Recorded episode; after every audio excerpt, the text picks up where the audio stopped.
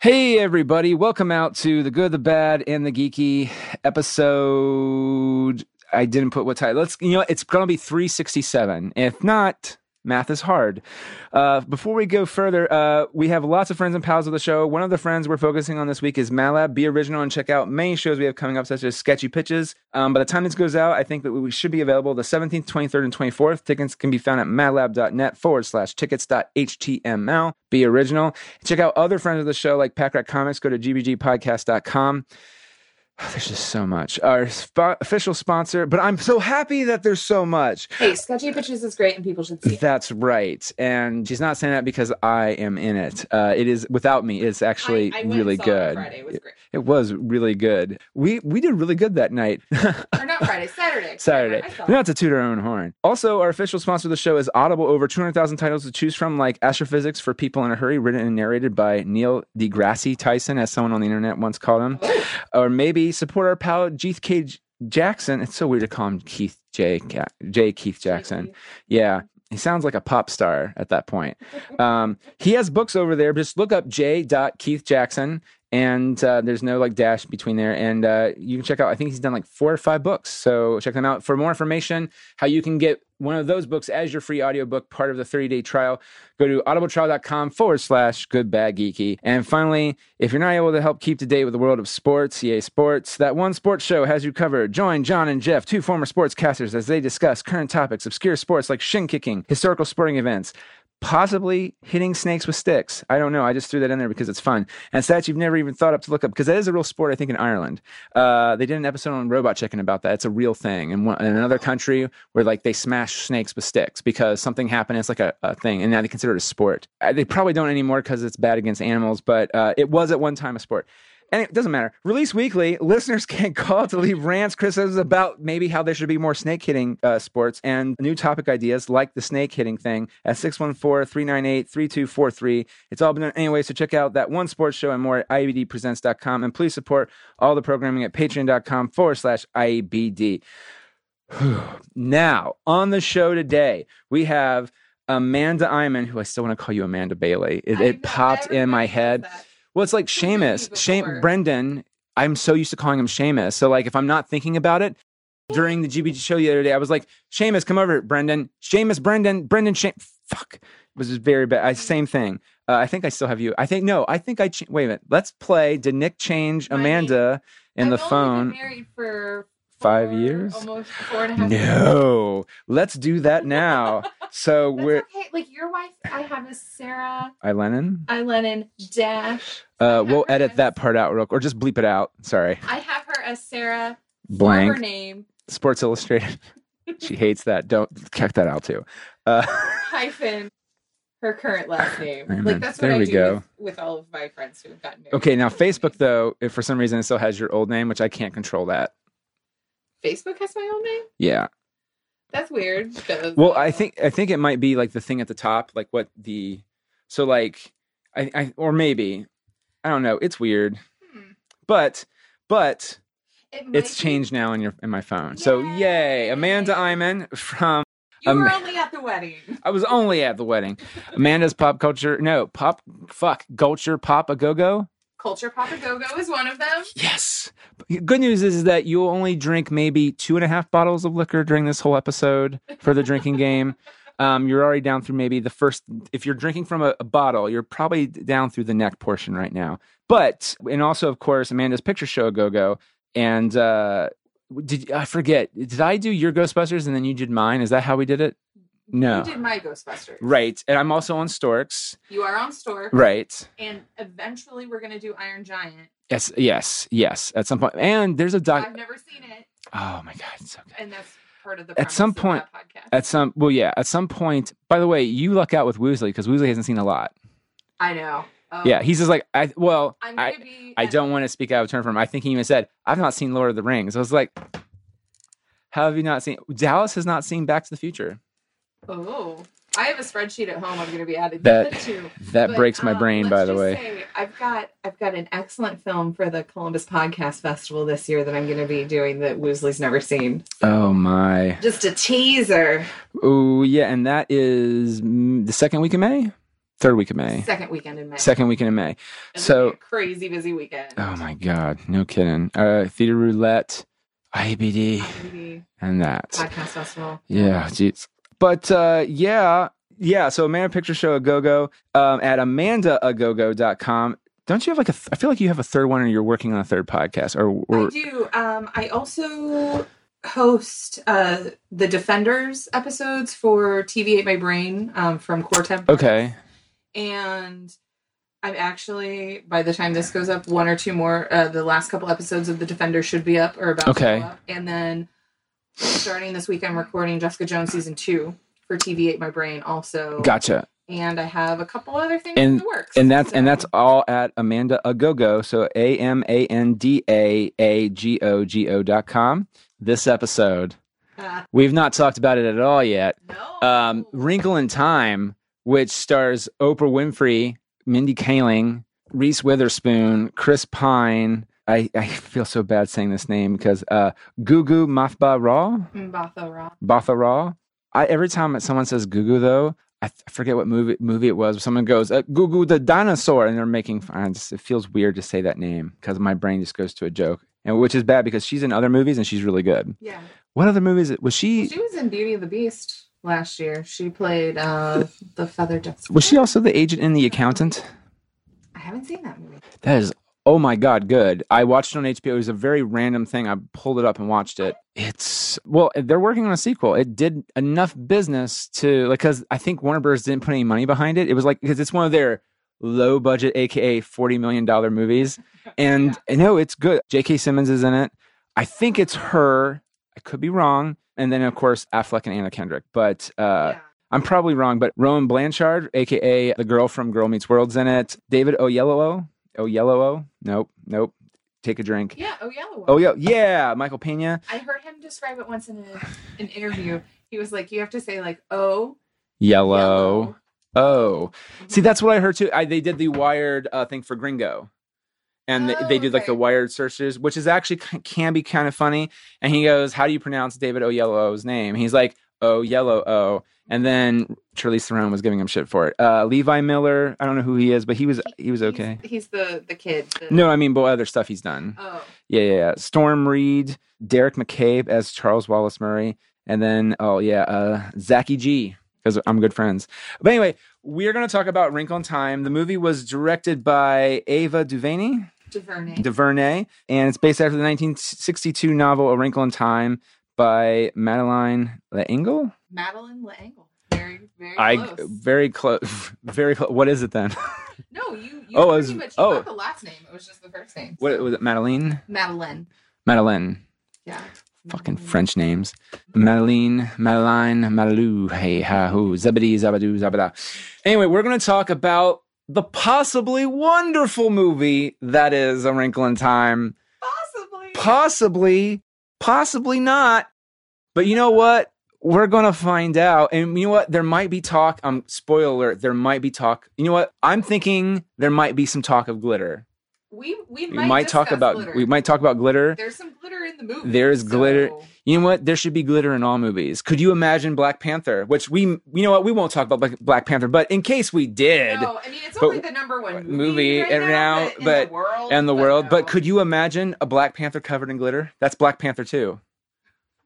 Black Panther two, Electric Glitteroo or something. I Yes, don't know. yes. Glitteroo, and then you have Kendrick Lamar have like a weird synth sounds, and all the songs just talk about glitter. And then Black Panther. You say Black Shuri Panther. just like mixes a bunch of glitter in with the vibranium. Glitter bombs. Oh, literal glitter bombs. I'm going to record this, brother. Just stand back right there. Do you want me to punch it? Yeah, punch it. Well, don't hit it like a sissy. Boosh, and just glitter goes everywhere. Yeah. I I- call them sneakers. Glitter sneakers. Oh, oh! yo. Okay, here. You, okay, here. Oh, I'm helping Marvel right now. We're both helping Marvel. Okay. So, it's a bomb that's invisible, right?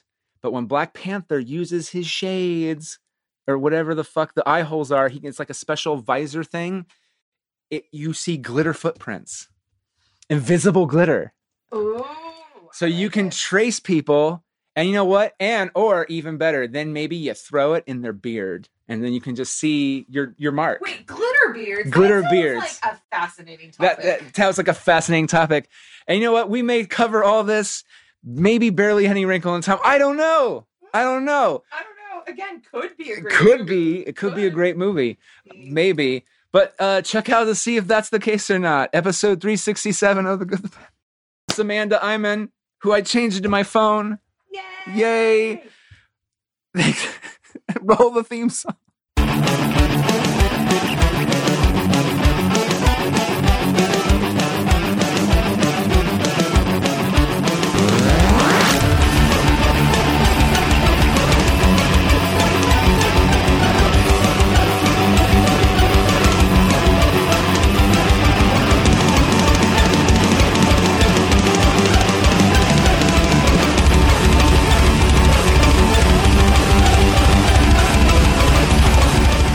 All right.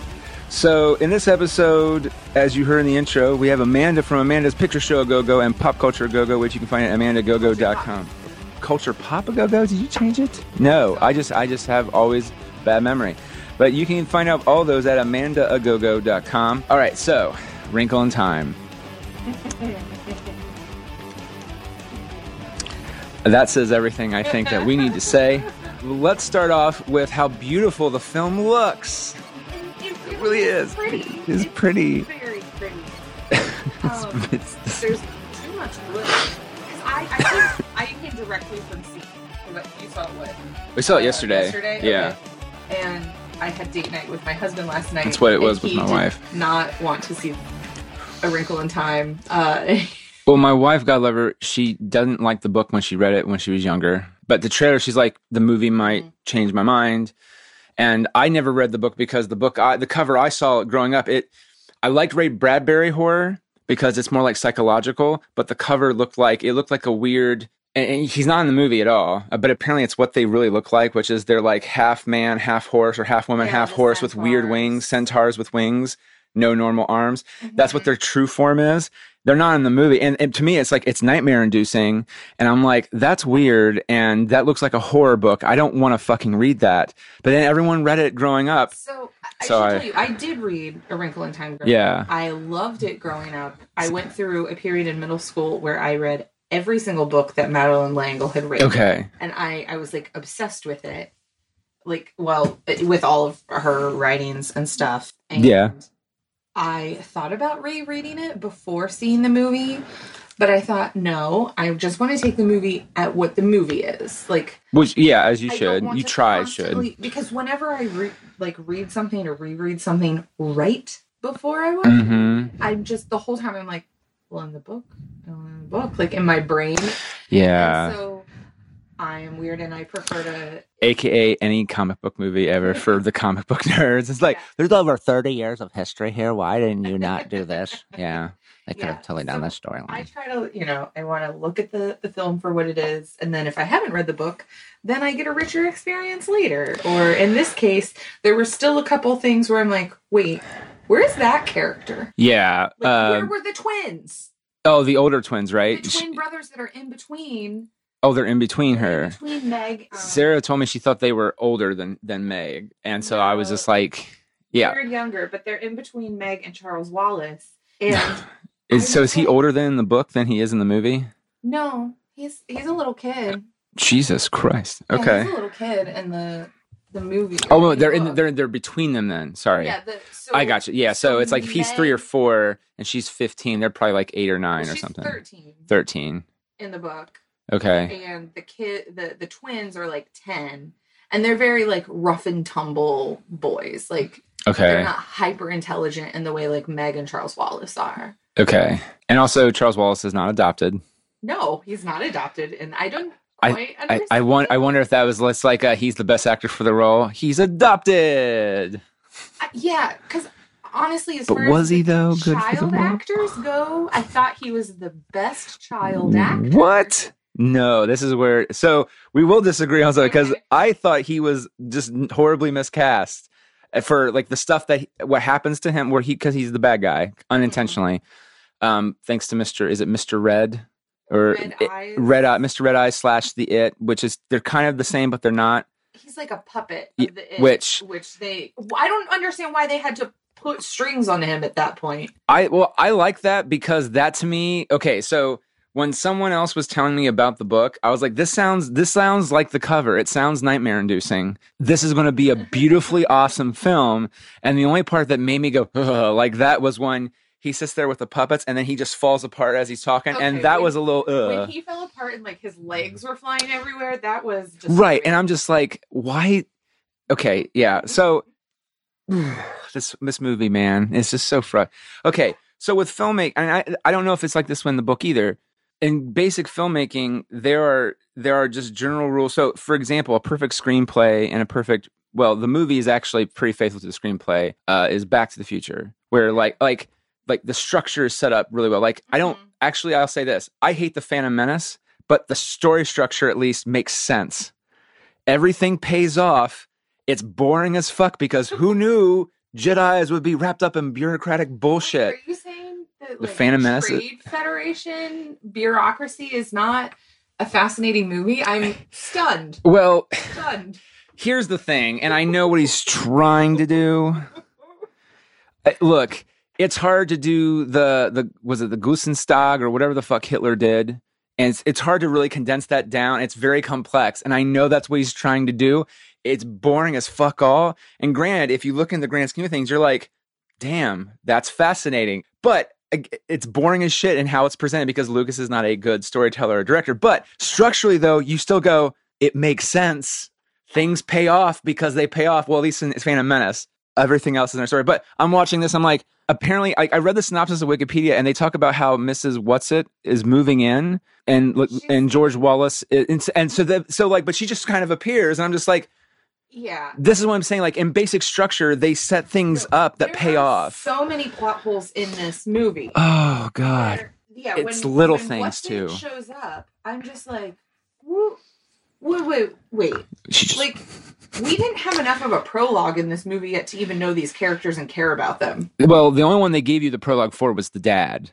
Yeah. Really, really, it's because they want you to. Honestly, okay. So I also want you to, me to swoon over his dad beard, which Chris Pine is pretty dreamy. Was Um, I I do like. all about that little bit of gray in his beard. I think they're also trying to make you really, really, really like him. So when he lets George Wallace fucking suffer and what's it called? Charge. Char- Charles- George Wallace, Charles Wallace, whatever George the fuck. Wallace is a politician. But he is- in the 60s. But he wasn't great. No, just like Charles Wallace wasn't great in the end of the movie because he's he got taken over by the it. But no, he give he lets he lets him suffer there, and at the end he says sorry to Meg about I'm sorry that I left you behind years ago. Fuck, fuck the Wallace boy. Fuck, fuck my my adopted son.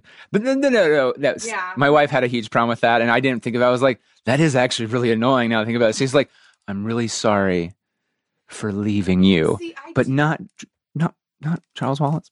I wonder if part of his apology to Meg Was, was, meant to do both. Was supposed to be also like not just I'm sorry for leaving you a long time ago, but like I'm sorry I tried to Shake leave behind Charles Wallace also. You know, like Well, that- as the I- filmmaker, I wannabe don't think it filmmaker. I I could tell like that's what I think they were trying to do mm-hmm. because it saves time. You just say I'm sorry, and that's a a encompassing blanket apology.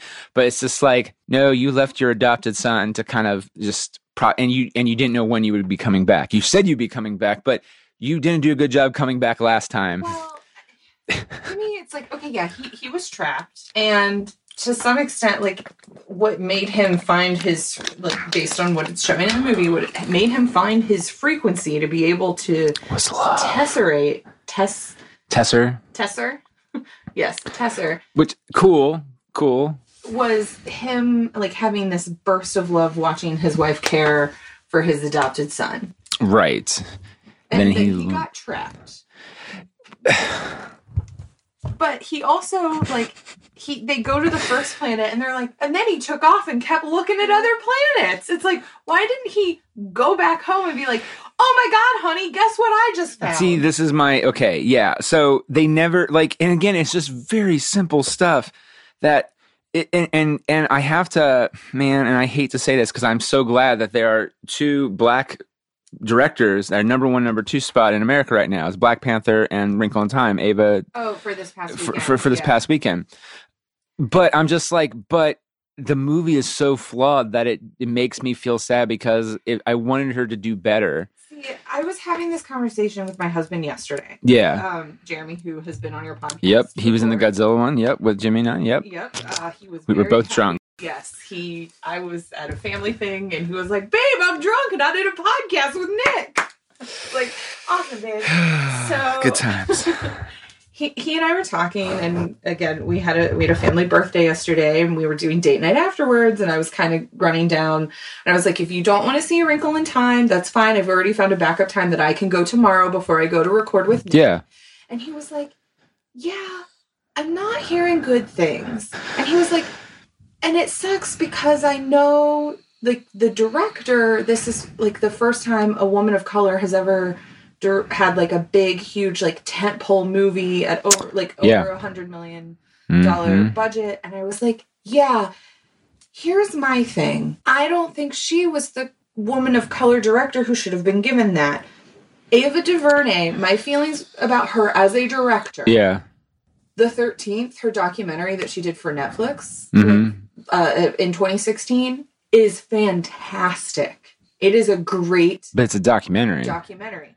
There we go. And I was talking to Jeremy about this. I'm like, but Selma was like the last big movie that she directed. And in general, I liked Selma. A lot of people were like, oh my God, she was robbed because she didn't get a directing nomination. I don't think she deserves it's a directing it's visually not stimulating, that movie. The performances No. are. I will never give up on saying that David Oyelowo was robbed in not getting a nomination for his performance. Did you know he's in the, in Wrinkle in Time? He plays it. Just the voice that like the five lines that the it has. Yeah, at the very, very end, where it's like mixing out of Michael Pena into Charles Wallace into a weird voice that's neither of them. Because I was like, well, that's a cool voice, and uh, Wi- yeah, Wikipedia tells all. Yes, it is. It's, Yeah, yeah, it's I love David, David Oyelowo, Oyelowo. and I've watched him since he was on MI5, uh, the British. oh yeah, with uh, where Hugh Laurie guest starred. But who was the one guy who played Mr. Darcy in the TV BBC TV movie? That's the guy that everyone loved. His character walked into the ocean, never was seen again, and it, it was their way of saying he might have killed himself, but he probably just retired. Um, Uh, he was in Darcy in the BBC adaptation. He was Darcy in the 2005 Keira Knightley. you know, he was Darcy at some point in his life. No, the BBC version is was That's Firth. Firth. Trust me, I know my Darcys. I love Colin. I love me some Colin Firth though Oh. too. Yeah, I know who you're talking about. I can't think of his name off the top of my head, but Yeah, yeah, yeah. I like David Oyelowo. He was robbed for Selma. Ava DuVernay was not. I don't think that she is a good narrative director. Uh, this really- proves it. I really liked the 13th. I honestly probably would have voted that for best documentary if I had been a member of the Academy. but I also feel like Selma made sense. Like there were, I didn't feel like there were any major structural problems with Selma. That's true. So That's true. But there are hardcore struck. I just I feel like she is such a fascinating and interesting person, and I like the things that she says herself, like publicly, and interviews with her are really interesting. yeah, But I do not really like her direction of things unless it's a documentary, and that was something Jeremy, when we were talking, he was like, "Yeah, but." Documentary direction and editing It's is not the so same. much different from a like a drama or something. And I'm like, precisely. Well, and I do wonder if they made her do like a demo reel or something, or something else. But or but honestly though, I think she All these studios in are- Oprah, oh Jesus! and Jesus, Oprah did not act in this movie. Oprah just did big Jesus arms throughout the whole movie.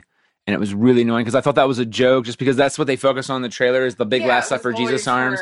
Also, and again, this is poor directing, and I don't know if a part of it was saving money for budget effects, but like at one point, um, she's wearing a costume. It's when she's really big and they land on the planet. She's already has a, a weird, a, second outfit on, yeah, and then like they pan over and they're focusing on, oh, how wonderful Reese Witherspoon is, that she's a weird plant thing, fucking stupid. And then they cut back in the background.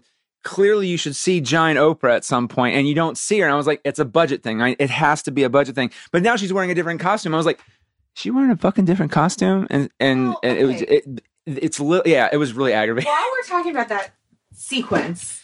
I don't understand why there was so much time seeing the kids ride around on Plant Reese Witherspoon. Oh, but, but Amanda, you need to set up seeing the big, scary, dark cloud, which could have been done in five minutes. I mean, that would make sense and save so much more budget. But let's just spend a lot of money on a plant like Digital Reese. set piece. The like, whole thing is a digital. was digital. It was. It went on and on and on. And sometimes I will look back at a movie and be like, okay, I can see where they can cut time. This actively while watching, I was like, I don't understand why I'm watching this. so right I was so bored during all of that, and there was and there was nothing there that was useful except for just saying, "Oh, that's Kravadassus, wherever the it lives. It, that's the it, Yeah. and that's bad." AKA, it's the nothing and the heartless. If you want to Yeah. go Kingdom Hearts, it's ooh. mean, this actually, was- this came out before any of those, Before that, like the book I know. in the 60s. but movie wise, it's not. But yeah, uh, well, I and know. also the 1962, way yeah. that it's that it was illustrated and like basically coming out like it's dark roots reaching for you and hands and stuff. I just, I, I, Mm. I don't know. Even, they clearly spent so much money on all the digital effects in this movie that I don't think were that great and were derivative. like from reading from reading Wikipedia, I I literally and I really still feel this way. Like, are do they just want like that movie should have been? It could have been like okay, I don't like the movie a lot because it has its own issues, but like Return to Oz, I love that movie, but it's crazy weird. it's crazy weird, but like it does have a happy ending. It's just it's messed up how it gets there, but it's kind of terrifying. yeah. That is what that whole thing. And also, um, did your did you bunch of did your uh, theater show a lot of Christian movie in front of it? It didn't. No, it showed a bunch of really shitty kids movies coming out. we saw a bunch of mostly like we saw God's Not Dead three trailer. We saw Oh. I Can Only Imagine, which I don't give a fuck about. And then um, even though that probably will be a good movie because you can't go wrong with Ran- does it Dennis Quaid? You can go wrong with him. Well, you can go wrong with Randy Quaid, which is sad because he was a good actor at some point in his life. he just got real crazy. He did, uh, and started doing weird porn movies online, uh, streaming. Uh, which, which, because I'm fascinated by that, so I started. I watched one. I was like, "This is god awful horror." I mean, it's not even good porn, but like, you're fucking nuts. I'm glad you the to watch that. I'm so I'm here for to. all of you.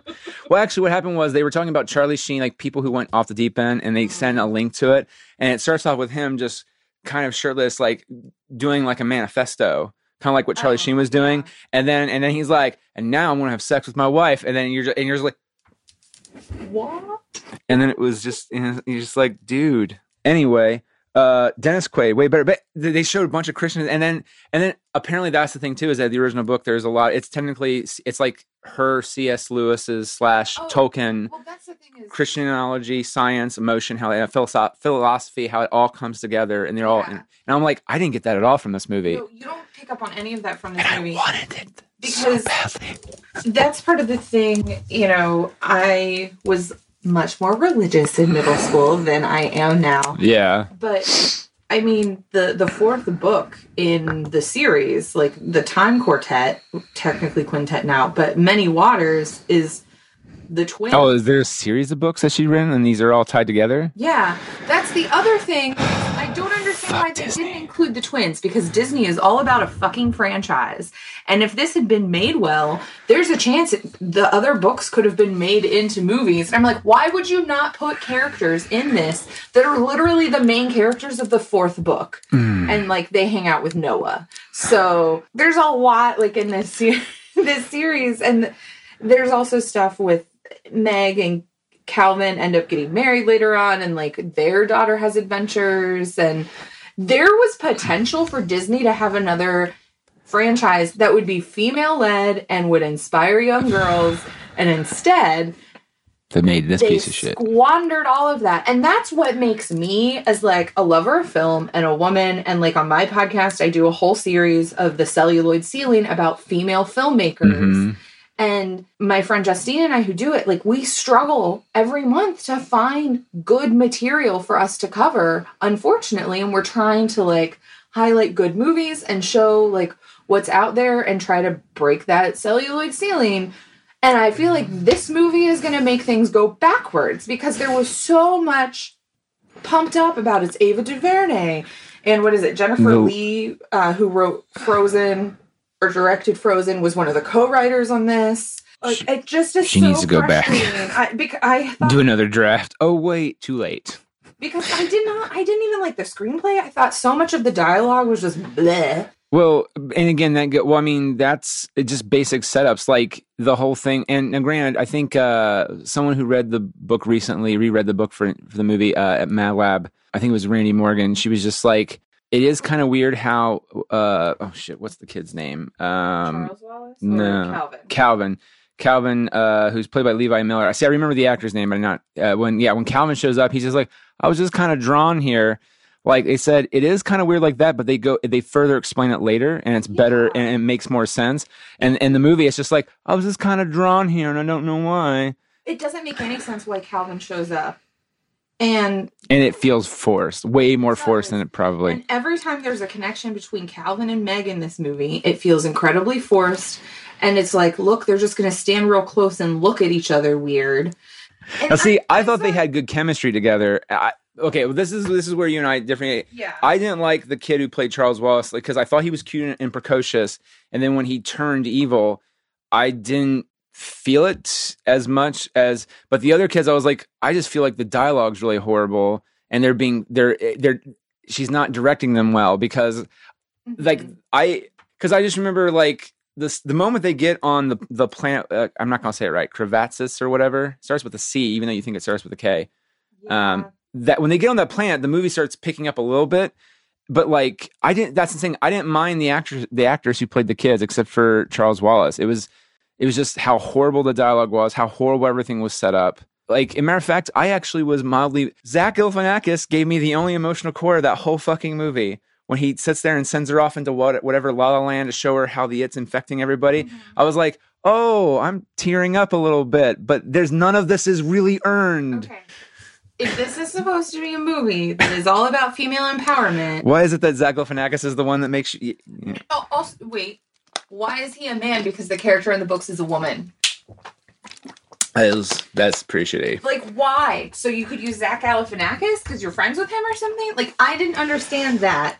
But the only I can I can totally see how that being an emotional core. The only time that I felt kind of emotional was when the mom and dad saw each other at the end. I did see that But too. That is because Gugu Mbatha-Raw and Chris Pine. Chris Pine are good actors. It Yeah. actually had nothing to do with their characters and all to do with when I see two actors and being someone who is married and like if I had not seen my husband in four years, Yeah. that idea of like seeing them see each other and run to each other.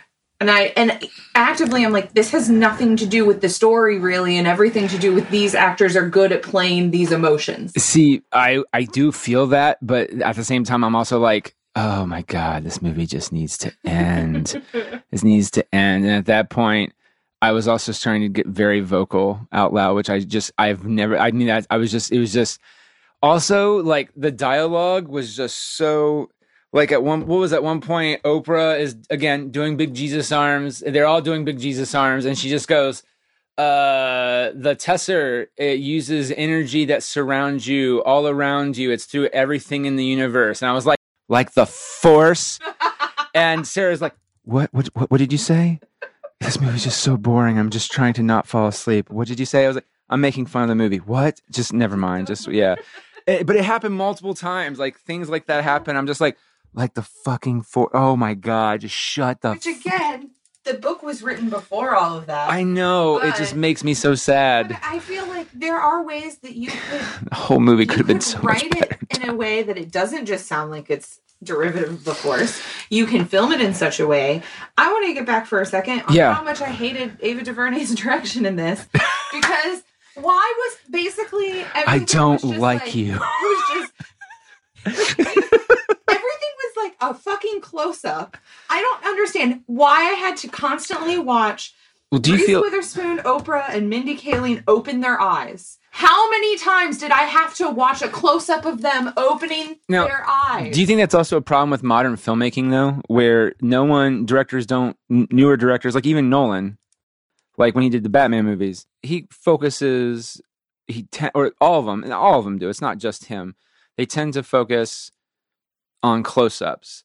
Now, granted, her, she didn't have shaky cam for some of them when during some of the well the action sequences. I use quotation marks because ooh action sequences. But 'cause some of that stuff was like when shit was happening they would close up on their eyes and camera was still but like i feel that that's in general framing they go for the close up versus the establishing shot or the wide shot unless it's like very cgi heavy so they can go ooh look we have a lot of money and we're it's visually stunning for the kids but Part of it for me was even if they did a medium shot with two characters in the same frame, you are seeing them react to each other instead of a close up of somebody reacting to the cl- former close up of the last person and then another person reacting to that. and it's not even It doesn't. um, it doesn't make you feel attached to the characters. who who did the uh, spaghetti westerns with a fistful of dollars or fistful of dynamite depending on which version you go for uh, Oh, the good the bad and the like a few ugly. Yeah, Well, uh, Clint Eastwood was the star. but the italian director Mhm. remember that his big thing is Ser- sergio leone Yes. his big thing is that the close-ups but it's all done with precision that that doesn't even apply in this scenario Editing in this movie was shit.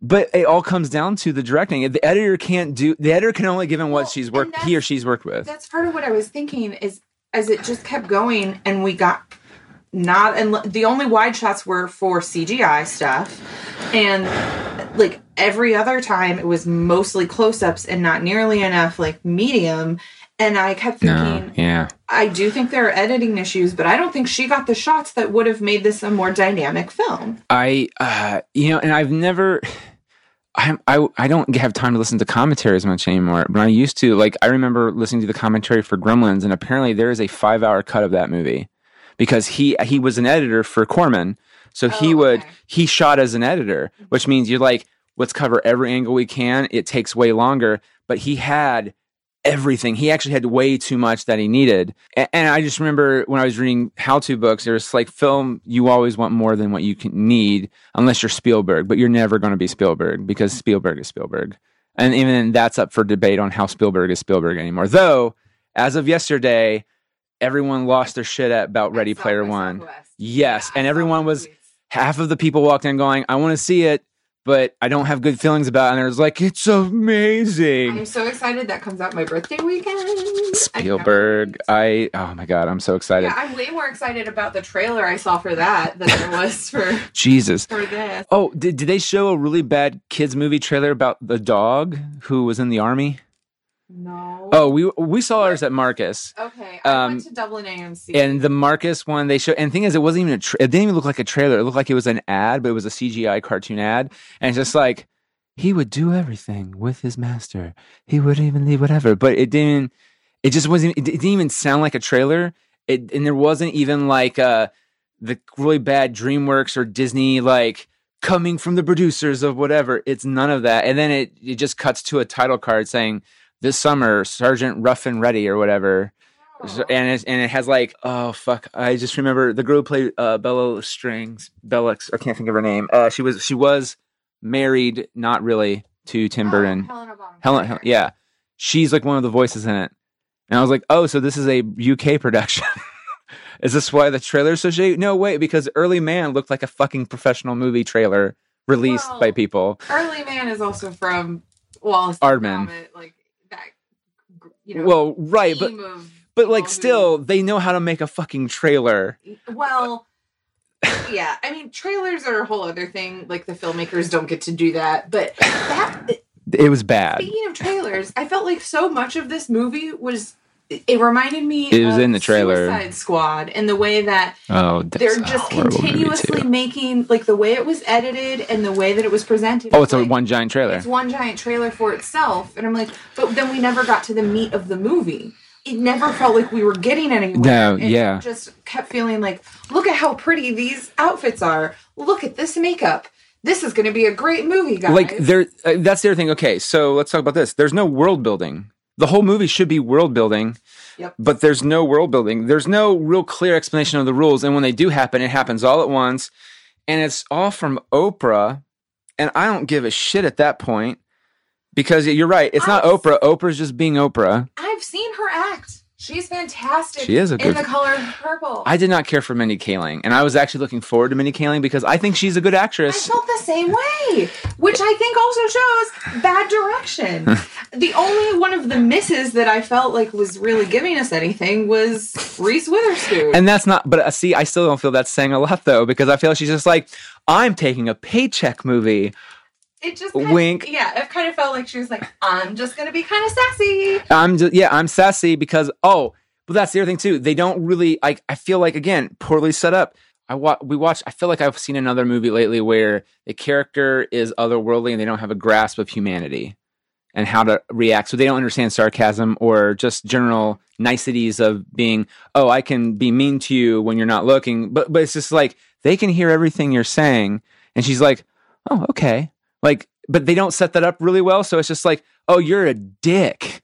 And I don't really, Yeah. and of course, at the end, I'm sorry, I'm leading up to the part where she's, and she's like, "Well, I knew you would do it." And it's like, "No, you didn't, bitch. You were laying at her the whole time, saying she's going to fail." Charles Wallace, why did you choose her? I don't think your sister's ready.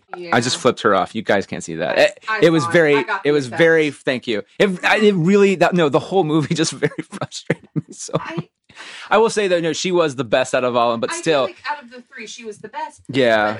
And- And that with the child actors, while I said I thought maybe the kid who played Charles Wallace was the best, I felt like all three of them were being misdirected. Oh yeah. I don't feel like any of them gave the performance that they probably could have.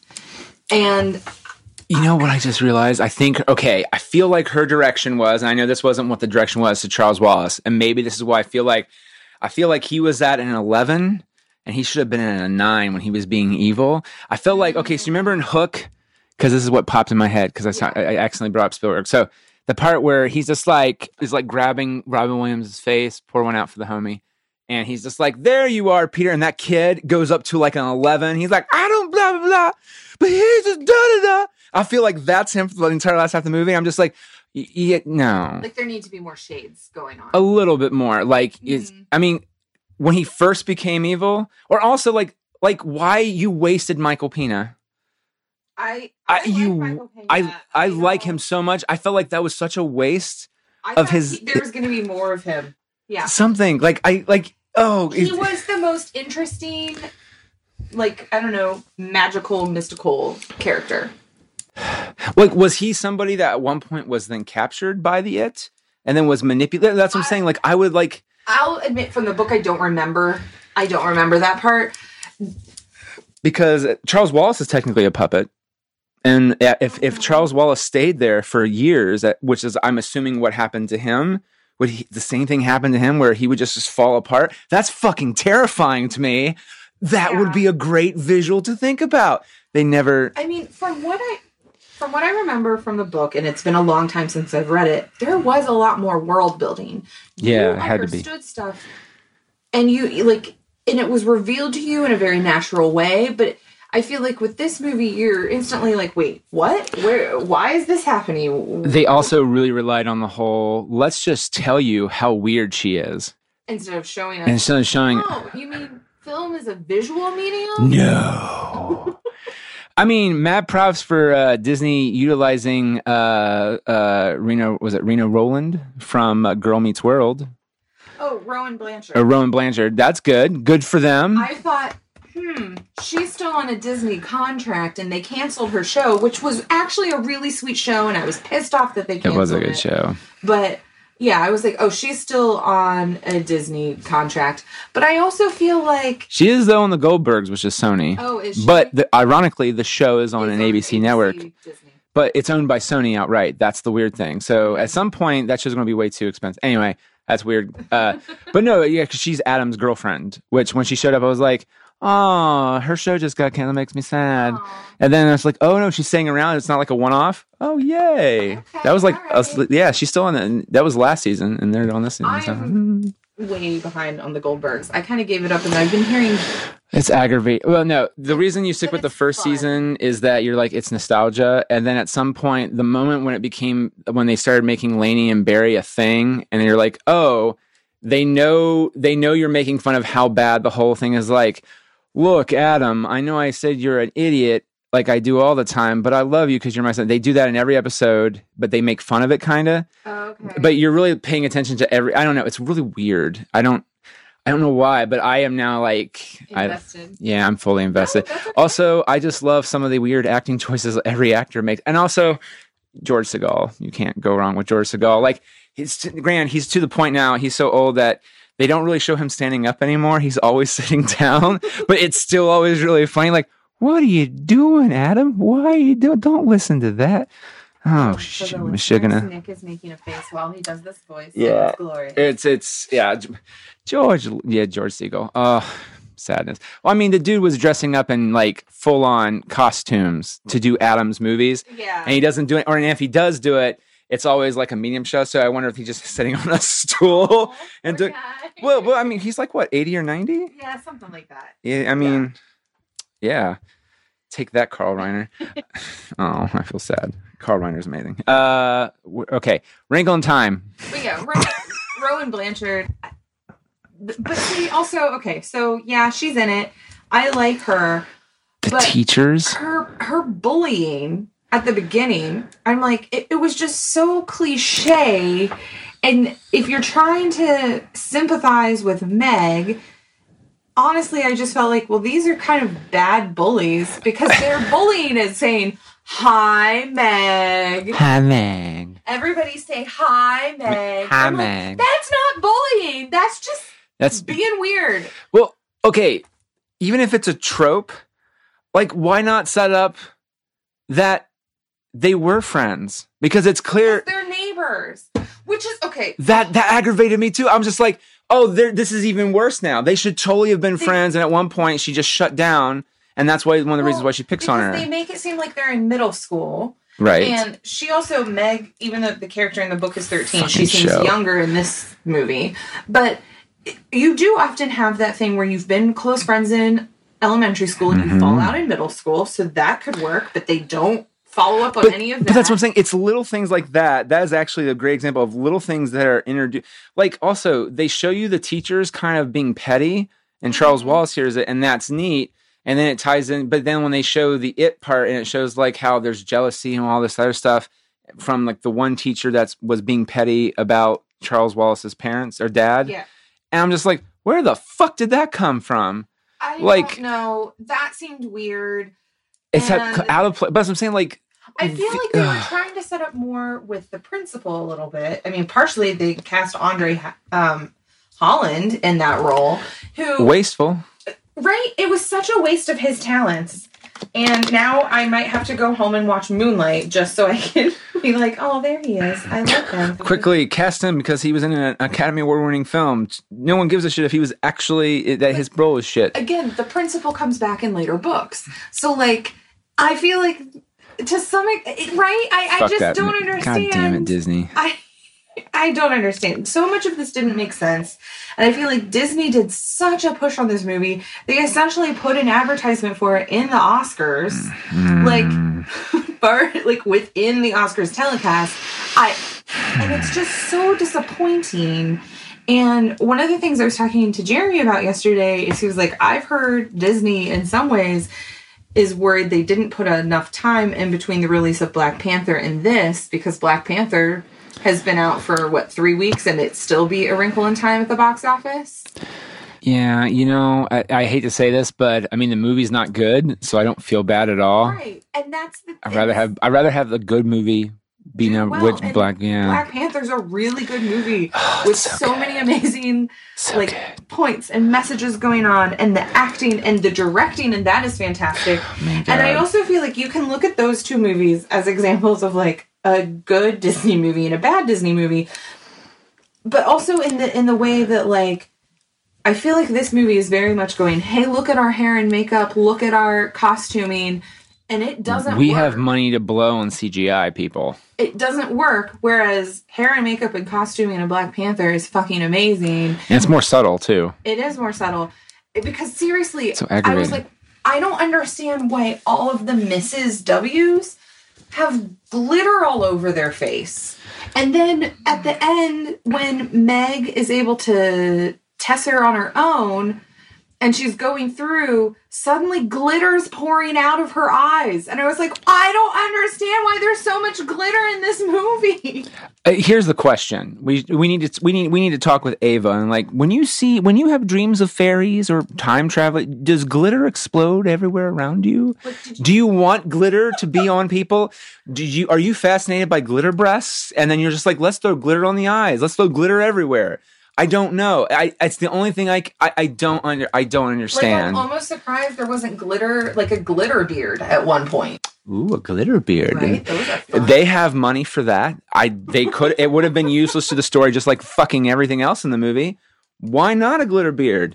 You know what? There you Wrinkle in Time 2. Attack of the Glitter Beard. and, and it's not just it's Michael not Pena back. Michael Michael Payne is back. Um, but this time he's controlled by the power of glitter, which is the stuff in between the wrinkles and the tessers. Whatever. The wrinkles in time, it's between the wrinkles, so it's even smaller than that. Okay. Also, this is the other thing that's aggravating.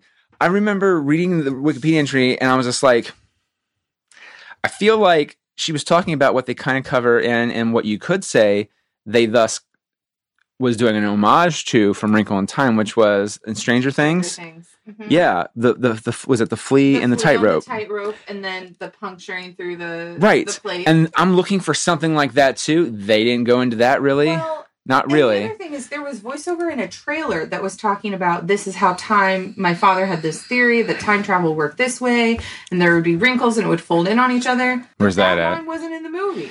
Well, now I do wonder because sometimes the directors will like. Uh, I know like uh, Gareth Edwards fucked with people during Rogue One. That really awesome shot where she turned around, the lights go boom, boom, boom, and she turns around and gives a badass superhero look. Like Yeah. that was a goof, and then he goes, "That look looks cool. We should put that in the trailer anyway." And people are like, "Where's that shot at?" And he's just like, "Don't worry, it's not part of the the major stuff we cut out. It was a goof that I threw Well, into yeah, I don't mind when things, are put in are- for the are trailer. put in for the yeah, trailer. yeah."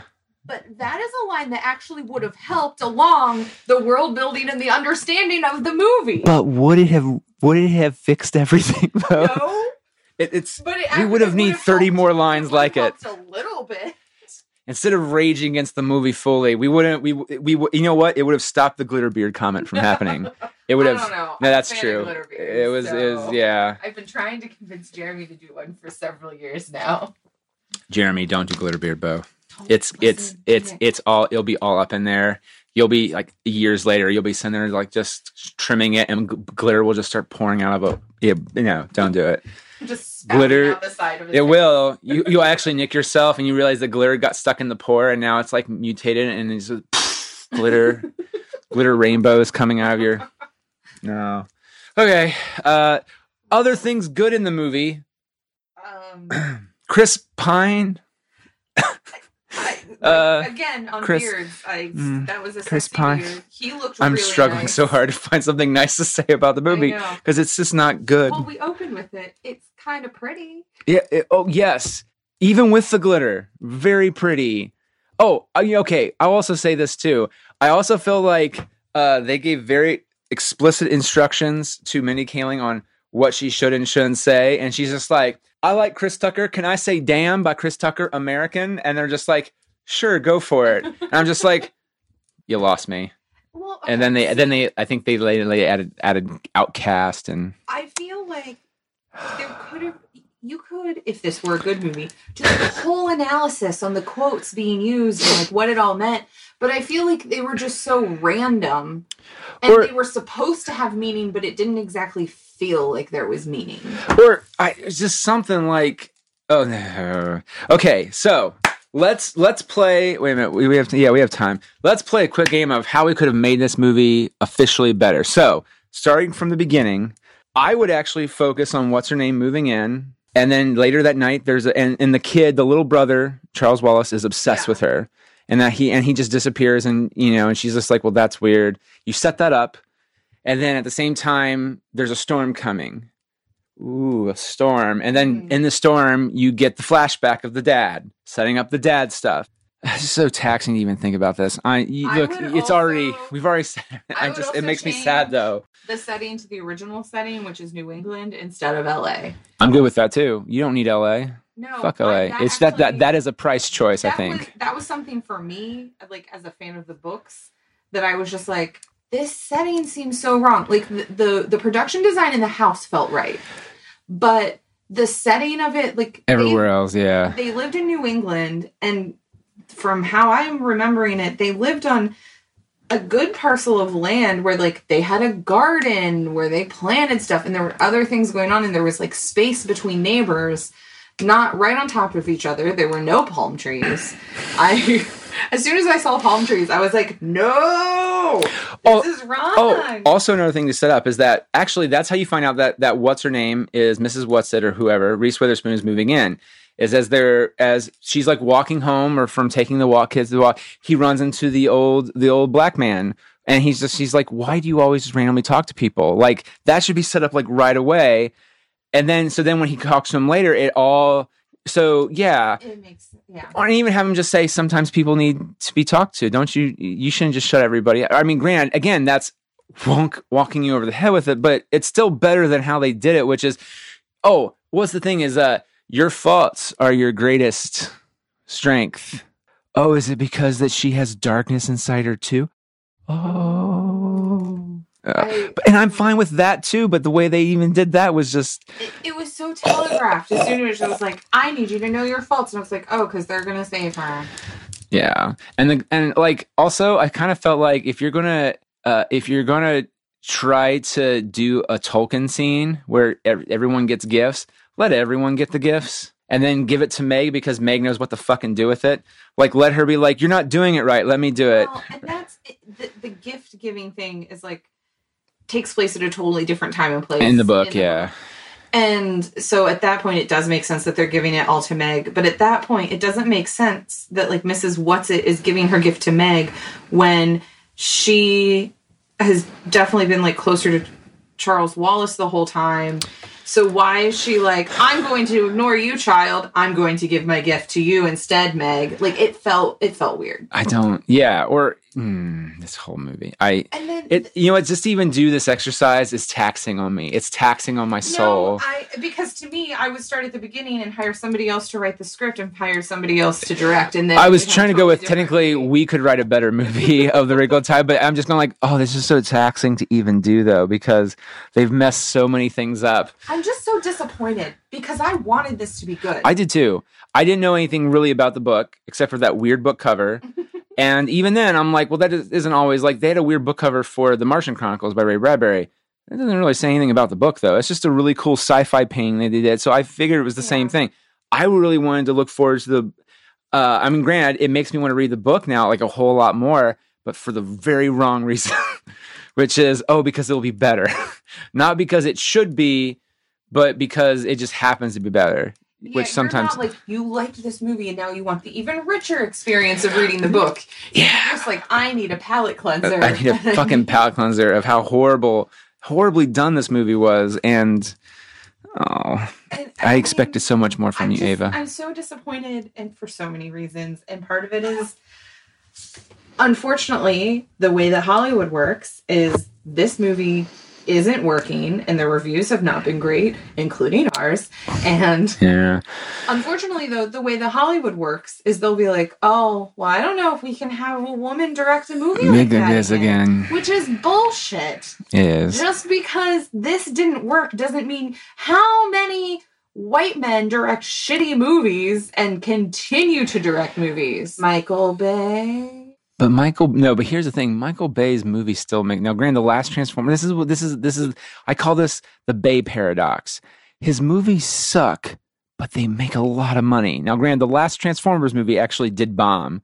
They keep, and then people walk out and go, "That was a horrible movie." But then, like, but you still saw the movie in theaters, nine dollars that you saw at opening weekend. You contributed to its success.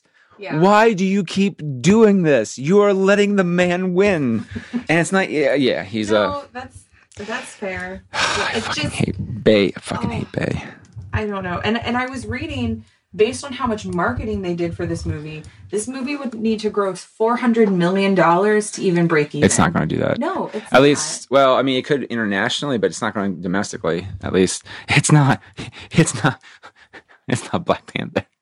It's not Black, Black Panther just passed one billion. Like, Yeah, I heard that like yesterday. worldwide. I'm like, oh my. Look, I've seen it twice already. And I would glad like Jeremy and I were talking that if we did go see a movie yesterday, we may have gone to see Black Panther I've again. seen it two and a half times. The third time was I was up all night, and then AMC Dublin showed one at eleven. But that's the only time before I did. As I've been busy at Mad Lab, I, it was the only time I could see with my mom and dad. And I always want to see a Marvel film with my dad and my mom. And so, and usually Sarah gets to go with me, but I mean, it's one of the things where we didn't have time. It was literally I had to go during the day, and so literally, I just remember the Marvel thing came up. Uh, he lands in Africa. I wake up and it's uh, or my eyes just kind of blink back open, and his sister's just like, "I'm recording this for prosperity." I'm like, "Oh, I must have nodded off." and then I wake up again, and it's uh, uh, you know, baby, don't hurt me Uh-huh. which that's the fucking weirdest part of that movie. But it's so funny. And then and then next thing I know, it's it's uh it's the very end of the movie where you know uh the man ape shows up. That's not his name in the movie, but that's the character he's based after. Baku. M'Baku shows up and He he is And- also a handsome man. yes he is, yes he is. Also, uh, which made me sad because I really wanted to see my dad's uh take on that whole scene where he's just like, if you say anything else, I will feed you to my children. And then they're like, oh, oh, oh, oh, oh, oh, oh. I'm kidding. We're all vegetarian. like, oh my god, that was such I- a great. Uh, that's a really well written movie. It really is. Okay, now I have a question. Did you the only the weakest part of that movie for me, and I felt something else was cut, was the scene with um uh the guy from Get Out and Black Panther, like his kind of turn. But Thank you. My podcast Kinda, episode isn't out on that yet Mhm. because I have to finish editing Thor first. Uh, Life got weird. Um, as it does so Yeah. often, yeah. so I'm a little behind. But no, that was his his character's turn was my biggest.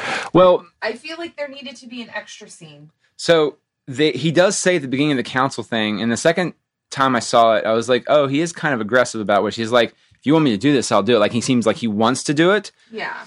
but then he's like i don't because I, I i trust you you're my you're my brother and then and then so i it was more forgiving but i feel like there was another scene that got cut I think There- so too because Daniel Kaluuya's character. I I talked about this, and I was told like, oh well, I think it's because of his parents. I'm like, yeah, that's not enough reason for me. Uh, his completely turning not Well, just you- on T'Challa, but on like on his country as a whole, and he goes and starts fighting everyone. And I was like, why Well- are there no repercussions for this? i think well i think there are because he's not really in the council scene at the end M'Baku is, has taken his place they don't Yeah. focus on it but where M'Baku where he's usually at M'Baku's in his stead i mean that but if that's the weakest part of that movie Uh, no, it, yeah yeah. and it does create a well again i didn't think it was just about the parents i really did feel like and this is what's there's a great shirt going around and i really want it. it says killmonger was right and i really love it looks like it was spray painted and Wow. and and grant killmonger was right it's just he was wrong about how he was doing it and i think that that's which again but again maybe one more scene where they talked about that was a little bit more would be nice which is he believes Killmonger is right too. It's just that he's willing to do whatever. But they, they don't. Again, they don't talk about it. So you're. It, it's it's like every Star Wars fan's best dream. It's like it happened in between the scenes or in between the movies, you guys. It's interesting that he. I know now this is this is the Black Panther point two. We have to because it's such a wrinkle of time. No one gives a shit. I'm like break one time, I'm done. Let's go see Black Panther again. Uh, I'm fine with that. too bad you have to go to work. Um, I know. Yeah. But uh, he's his character. Uh, Daniel Kaluuya's character, you know, okay, yeah, he goes and he's starting to agree, like with Killmonger, and he like gets behind his "let's go and militarize" and everything. But he's the one in like the first act of the movie who says the line to T'Challa about, "Well, why would we let immigrants in? They'll bring their own problems."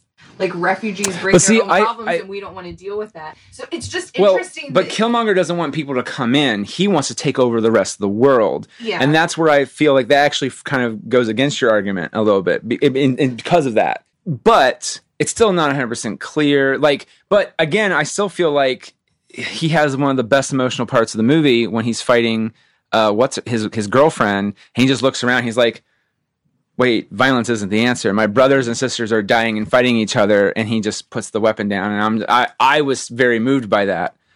But I was like, why did it take you this long to figure it out, you idiot? But yeah, well, I mean, But yeah. T'Challa, he's not gonna. He doesn't have the power of the Black Panther anymore. He got it taken away. No, he didn't.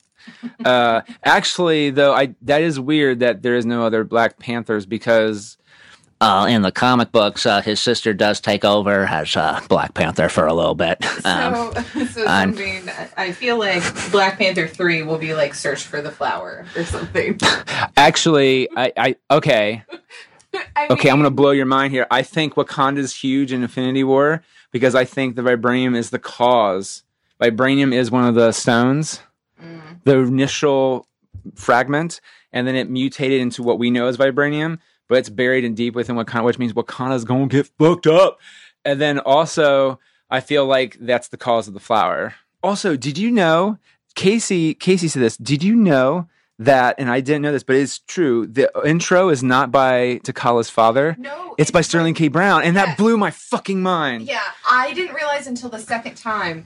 But then I was like, wait, that's Sterling K. Brown's voice. Oh my god! Because Right. The first time through, I just assumed that it was T- T'Challa and T'Chaka, and then yeah, the second time I was like, oh. And- Can we? Can we? Yeah. But can we point out though that he's not really good at naming people, or you know, whoever. And if it was like Tamala, T'Chaka, Takala, maybe change it up just a bit. I mean, I'm not going to call my kid Slick or Flick or Dick. Well, Dick could work, Richard, but but still.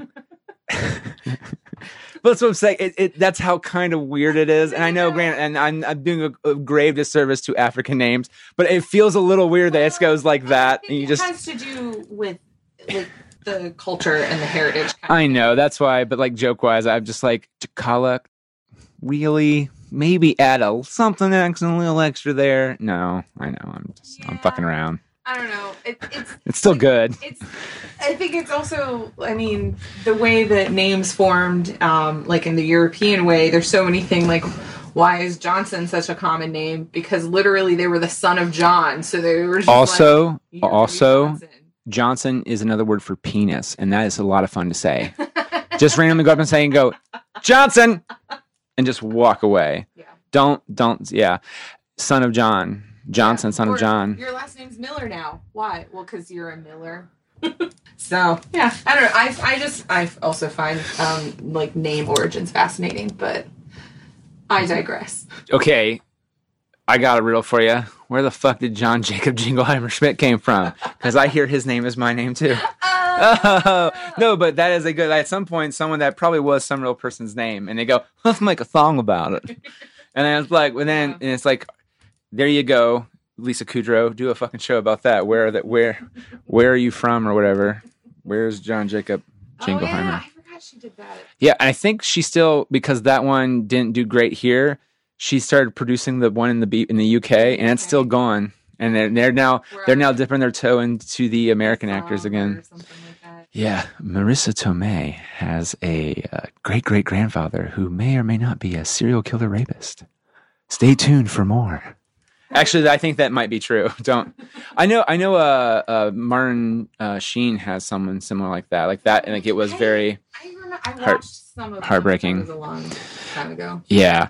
Uh, okay. So, fun fact: uh, the Pack and Ratcliffe we just recorded, which won't be out for seven more months, uh, was based after my love for the movie The Way, which was directed and written by Emilio Estevez and starred Martin Oh, Sheen, actually, and. Emilio Estevez about the Camino de Santiago. And I would love to go on that thing because I really fucking like. I greatly enjoyed that movie, and I was just like, it's just such a fascinating thing. And so, yeah, but Martin Sheen. So, so we wrapped it back into Martin Sheen, who then I watched a video on talking about it recently because why not? Where he talked about his family and doing that thing. He's like, it's really amazing how all your family's connected, and eh, because he talks about taking the name Sheen versus Oh, Estevez. And he's like, but on my driver's license, they still it's Estevez Yeah, because Sheen is just And- and Charlie, and they and they're very polite to Charlie. Emilio is the one that cuts in to Martin. He's just like, well, Charlie just does what Charlie wants to do, and uh, um, and but but but at the same time, I didn't listen to agents and whatever because I didn't want to. And I think Charlie wanted to, and so because he Martin talks about how he was pressured into taking a different name, oh, and so he just I think Charlie might have listened to people, and Emilio just he was that teenage didn't give a fuck. Yeah. He never cussed at all. I like to point out this is me exaggerating a little flowers You're, you're paraphrasing. I'm paraphrasing a bit. Um, and then he gave a beautiful speech about two cathedrals, and that's a West Wing joke. Uh, I've seen that episode. So Black Panther was really good. It was. Um, Go watch that movie instead of A Wrinkle in Time. Um, by the way, the wire work. I'll throw this out there too. Whoever thought it would be now? Did he do? Did Zach Galifianakis' character, even though it was a girl, did she do the weird thing where she was like balancing shit? I can't Not remember. not like typical bouncing, like Karate Kid bouncing. I'm talking about where she comes walking in on her hands. Because I was like, that was some beautiful wire work for Fat. Man Zach Galifianakis. that it was a woman, and I know she lived in a cave, and I can't remember beyond that. Like I said, it's who- been a real long time A since woman I who lived the in a cave. That But- that sounds again way more fascinating than what was done. Right. The only thing really visually stimulating about Zach Galifianakis is a he looks felt, Mhm. not as like Mark Hamill's felt, but But still. but he had that nice little that beautiful choice of the weird little looked like he was tagged for for meat market in his- his head, in the back of his, in his ear. in his ear. Oh, yeah, he yeah, it, it was like an earring, but it looked like he just got like a, a staple on his ear, and it's just like we're taking Zach to market soon. But that's an, again with like the costuming in this. I feel like they're like, look, we're gonna try to do as many interesting costuming things, and instead it just felt like too much and not. But he was the most plain of all the costumes. He actually it felt like he was a fucking Jedi Knight who was just being like, I don't have a robe and shit. I just have weird popper bags. Because Oprah was constantly wearing a different Oh, colored giant ring that I was just like, I don't understand why that's there. I do wonder if Oprah just woke up one day and is like, Ava, girl, I'm gonna wear this ring today. Okay, you're magic. I, I, I, I, I'm assuming that she banged her head like Charlie Brown against the tree, which in this case is our microphone, because I, I don't. Oh my god.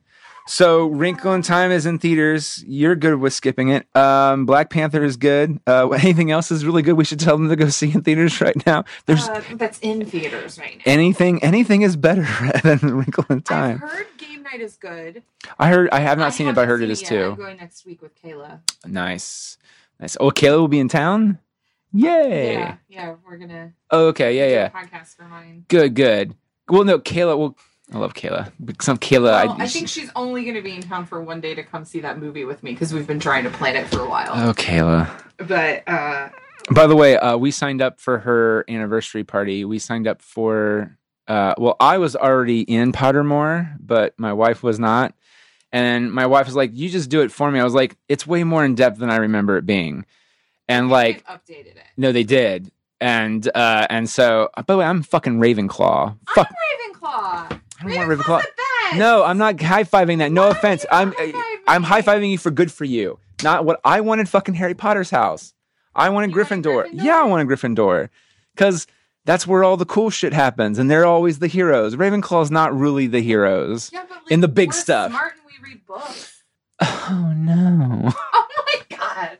Oh, I know. I'm such a wonderful. No, uh, or no. Let me rephrase it. I'm Hufflepuff and Sarah's Ravenclaw. And but still, and Sarah was like, she just seems like, right? I was like, I'm just Okay, so grumpy about it. I'm Sarah's just grumpy. Hufflepuff? I'm Hufflepuff. Well, I don't- still don't is li- Hufflepuff?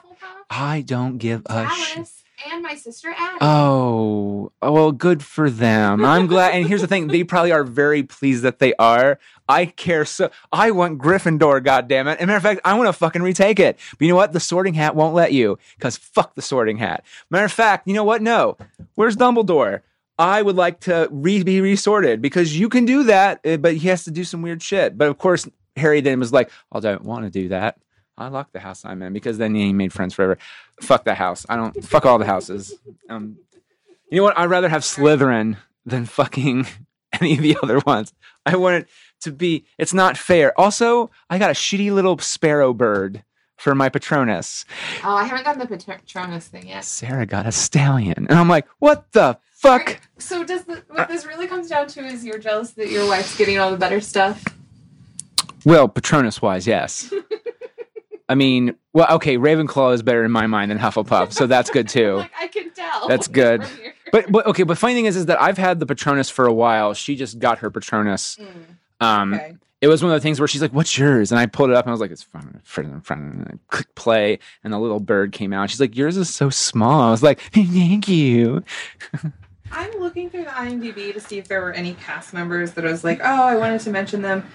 Apparently, somebody is listed as Air Force officer. I didn't even realize there was an Air Force officer in this movie. Oh no, no, there was. There was a bunch of them. It was during when he when Chris Pine does his meeting with NASA, Oh, and there's a oh, bunch of people, and there was Alright. probably one guy who probably said something that didn't. Oh, fun thing I just realized about Spider-Man: Homecoming. Ready for me to blow your mind? It's not in that podcast either. It is that the principal is the great great grandson of the guy that was in the Howling Commandos. Same oh. actor Oh. too. I was watching it by just default the other day because Sarah got it for me for Valentine's Day. I wasn't, you know, when you watch something enough, or you've seen it enough times, you're watching it, but sometimes you're doing other things, Yeah. or you pay attention to a part of the screen that you don't normally pay attention. So you should be paying attention. You should be your visual vocal point should be Peter and maybe the principal. But, But you're looking around at other but things. I just stared up at the corner of the screen. I think it was the right hand corner of the screen, and it's a wide shot of, the, of through a glass through the in the principal's office, and on like a wide a file cabinet is a picture of an Asian man in the war, an American costume, Mm-hmm. and then there's a picture of the fighting commandos. It's small enough that you can see it, but it's like Captain America, Dum Dum Dugan, and him. And I was just like, "That's it's all connected." oh, Yay, Marvel! yeah, they're doing better than a wrinkle in time. Point is, everything. DC is possibly doing better than Wrinkle in Time, and that is a bad thing. Look, Justice League, not a good movie. It still made more sense than this. Phantom Menace made way more sense than this movie. That that's okay. On the way home, I was ranting because we were both talking about it, and I kind of just went on this weird rant. I was like, "It's so goddamn frustrating. Like, bad movies are better than this movie because structurally they make sense. Like, okay, Maleficent, except for the weird wing thing at the end, makes more sense than this movie." Yeah. structurally. The wing thing is the only problem in that movie, and I, and I will. That's what I'm saying. Like that's how better Maleficent is than this fucking I movie. didn't really like Maleficent, And but I didn't either. Like better than this. Yes. So, uh, so congratulations, Phantom Menace, Maleficent. you are now better than another movie. Um, thanks for listening, Amanda Gogo. Yeah, amandagogo.com. That's my website. All right. Thanks for listening. We'll be subscribed to both our podcasts and uh, ciao. Bye.